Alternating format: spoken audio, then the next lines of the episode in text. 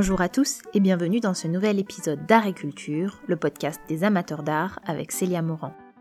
Aujourd'hui, nous allons parler d'un sujet qui devrait plaire au plus grand nombre quand on sait que les Français en consomment en moyenne 7,3 kg par an.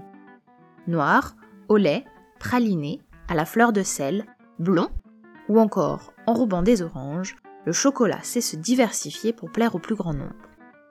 On peut le retrouver sous de nombreuses formes et même en sculpture ou encore sous forme de vêtements portés lors de défilés. Mais ce ne sont pas ces formes qui nous intéressent aujourd'hui, non. Aujourd'hui, nous allons parler du chocolat chaud dans la peinture quand il était encore LA boisson à la mode dans les nombreuses cours européennes. Je tiens juste à vous préciser que vous pouvez retrouver les photos des œuvres mentionnées dans cet épisode sur Instagram et sur le blog La balançoire de Fragonard. Bonne écoute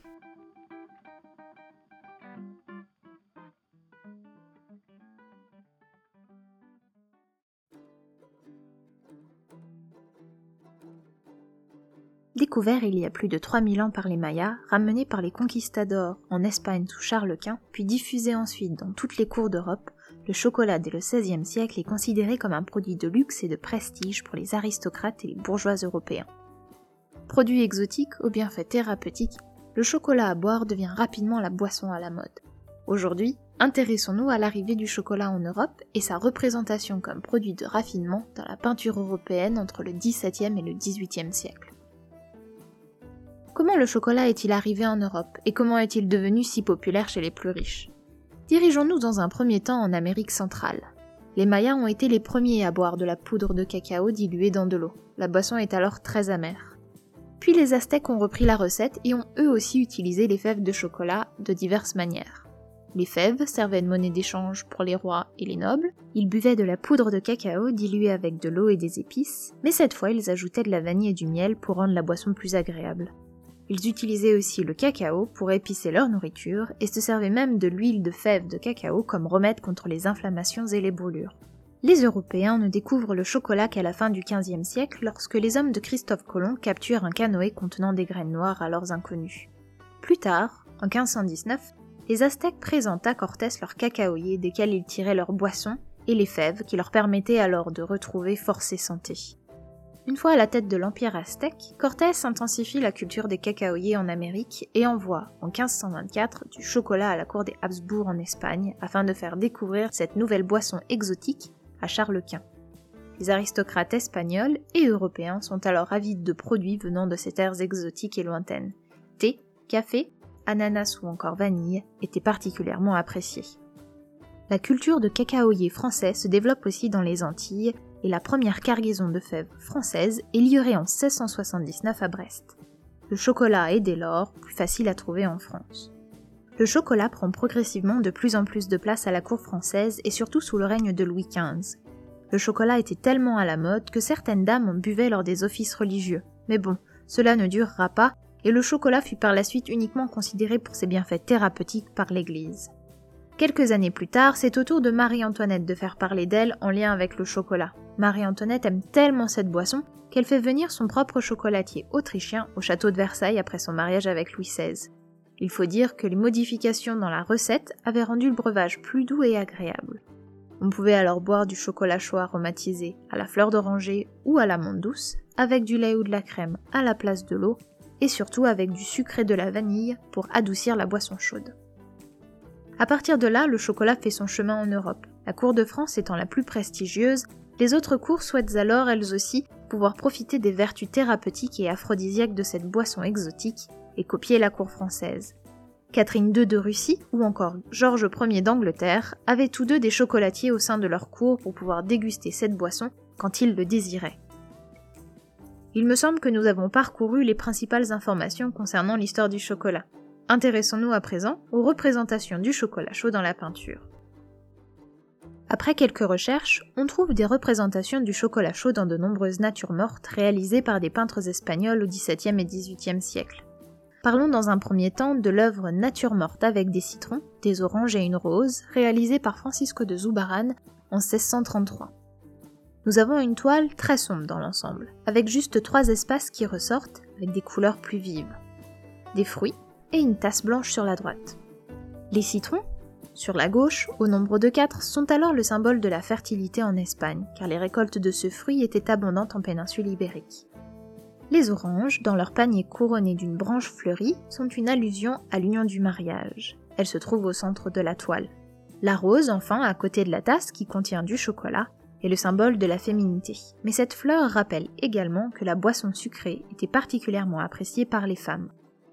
Le chocolat présent dans cette petite tasse blanche est lisse et semble relativement épais. Ils se font presque avec l'arrière-plan noir de la toile. Nous ne pouvons cependant pas savoir si le chocolat est chaud car il n'y a pas de traces de fumée. Louis Melendez, artiste lui aussi espagnol du XVIIIe siècle, peint en 1770 la nature morte service de chocolat. Nous y voyons une petite tasse blanche décorée de motifs végétaux, encadrée de boudoirs, d'une brioche et de pièces de chocolat, ensuite fondues dans du lait ou de l'eau pour préparer la boisson. Derrière la tasse se trouve la chocolatière et le moussoir. Ce sont ces objets qui nous indiquent généralement que les personnages peints sont en train de boire du chocolat chaud, car comment différencier chocolat et café, leur couleur étant similaire On le sait généralement grâce au moussoir qui crée une mousse épaisse au-dessus du chocolat chaud. La taille de la tasse aussi indique la boisson consommée. Nous voyons cela dans l'œuvre de Jean-Baptiste Charpentier le Vieux, la famille du duc Penthièvre dit la tasse de chocolat. La femme assise à droite de la toile est en train de boire un chocolat chaud, car la taille de la tasse est alors plus grande pour pouvoir accueillir la mousse chocolatée créée par le moussoir. Le café, quant à lui, était alors bu dans des plus petites tasses. Quand on observe les tenues portées par les personnages représentés sur cette toile, on comprend que nous avons affaire à une famille fortunée. Les femmes ont des toilettes en soie brillante, à la mode, tout comme les hommes qui portent des culottes courtes, des jabots blancs, des vestes de brocart dont les manches sont ornées de galons dorés, et coiffées avec des perruques poudrées. Et après quelques recherches, il s'avère que le duc de Penthièvre était un petit-fils de Louis XIV, ce qui explique la richesse des vêtements portés par chacun des personnages de ce tableau. Le chocolat chaud était donc représenté dans de nombreuses scènes de genre baroque au XVIIIe siècle. Ce sont généralement des aristocrates ou de riches bourgeois qui sont représentés avec du chocolat chaud. Il faut dire que cette boisson, à cette époque, était encore chère, une livre de chocolat, environ 450 grammes, correspond au salaire hebdomadaire d'un laboureur.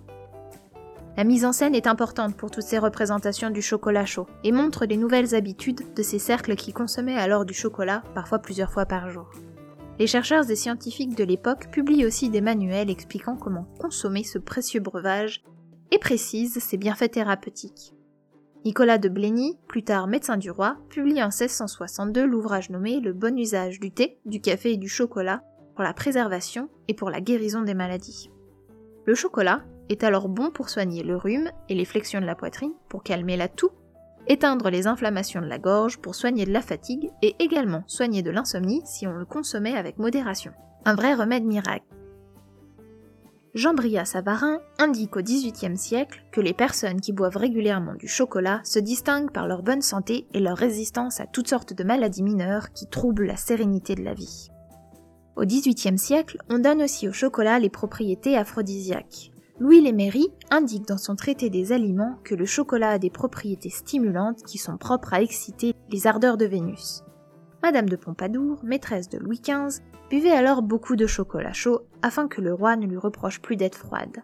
Elle n'hésite pas à ajouter à son régime de nombreux aliments aphrodisiaques tels que du céleri ou encore des truffes pour rester la favorite du roi. C'est aussi l'époque des gravures où le chocolat est représenté, mais avec, comme sous-entendu, l'aspect aphrodisiaque de la boisson. Pietro Longhi, en 1775, réalise le chocolat du matin. La scène se déroule dans une chambre. Une femme, en robe de nuit et portant au-dessus une robe de chambre bleue, est encore au lit. Et autour d'elle se trouvent trois hommes. Un religieux, assis au bord du lit, que l'on reconnaît par sa tenue, un serviteur, derrière le lit, qui apporte la chocolatière, et, à côté du lit, se trouve probablement l'époux, richement vêtu et bien portant. Ce dernier présente alors devant lui des médaillons de chocolat ou des gâteaux. Est-ce alors une allusion érotique entre les deux époux?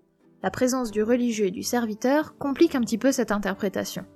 Mais si nous restons dans cette idée, la toile de Jean-Baptiste le Prince, La Crainte, illustre parfaitement l'utilisation du chocolat pour ses bienfaits aphrodisiaques. La scène de la toile se passe dans une chambre sombre, mais l'éclairage guide notre regard directement vers le lit central, tout défait, où se trouve une femme allongée, la poitrine à l'air, qui se dirige vers sa chocolatière afin de boire de quoi probablement ranimer ses ardeurs de Vénus. Une scène très intime du XVIIIe, qui naturellement était exposée dans les cabinets privés de ses propriétaires. Nous l'avons donc vu, le chocolat chaud est donc bien présent dans les scènes de genre et les natures mortes du XVIIe et XVIIIe siècle. Elle reste cependant absente des scènes religieuses de par ses propriétés aphrodisiaques. Ces illustrations d'un produit de luxe exotique aux nombreuses vertus n'accélèrent pas particulièrement la popularisation de sa consommation. Il faut en effet attendre le milieu du 19e siècle pour que les Anglais inventent le chocolat délicieux à manger, ou tablette de chocolat, et que cette denrée exotique soit consommée à toutes les échelles de la société. Si le sujet des boissons exotiques vous intéresse, vous pouvez également retrouver d'excellentes informations à ce sujet dans les archives de l'exposition Thé, café ou chocolat, l'essor des boissons exotiques au XVIIIe siècle, réalisée en 2015 au musée Cognac G à Paris. Et je terminerai cet épisode sur cette citation de François de La Rochefoucauld Aimez le chocolat à fond, sans complexe ni fausse honte, car rappelez-vous, sans un grain de folie, il n'est point d'homme raisonnable. J'espère que cet épisode vous aura appris plein de nouvelles choses sur le chocolat chaud et sa place privilégiée de boisson à la mode sous les nombreuses cours européennes. N'hésitez pas à vous abonner à Agriculture sur votre plateforme d'écoute préférée pour ne rater aucune sortie et à me suivre sur Instagram et Facebook sous le pseudo Agriculture Podcast pour les annonces des prochains épisodes. À bientôt pour de nouvelles découvertes!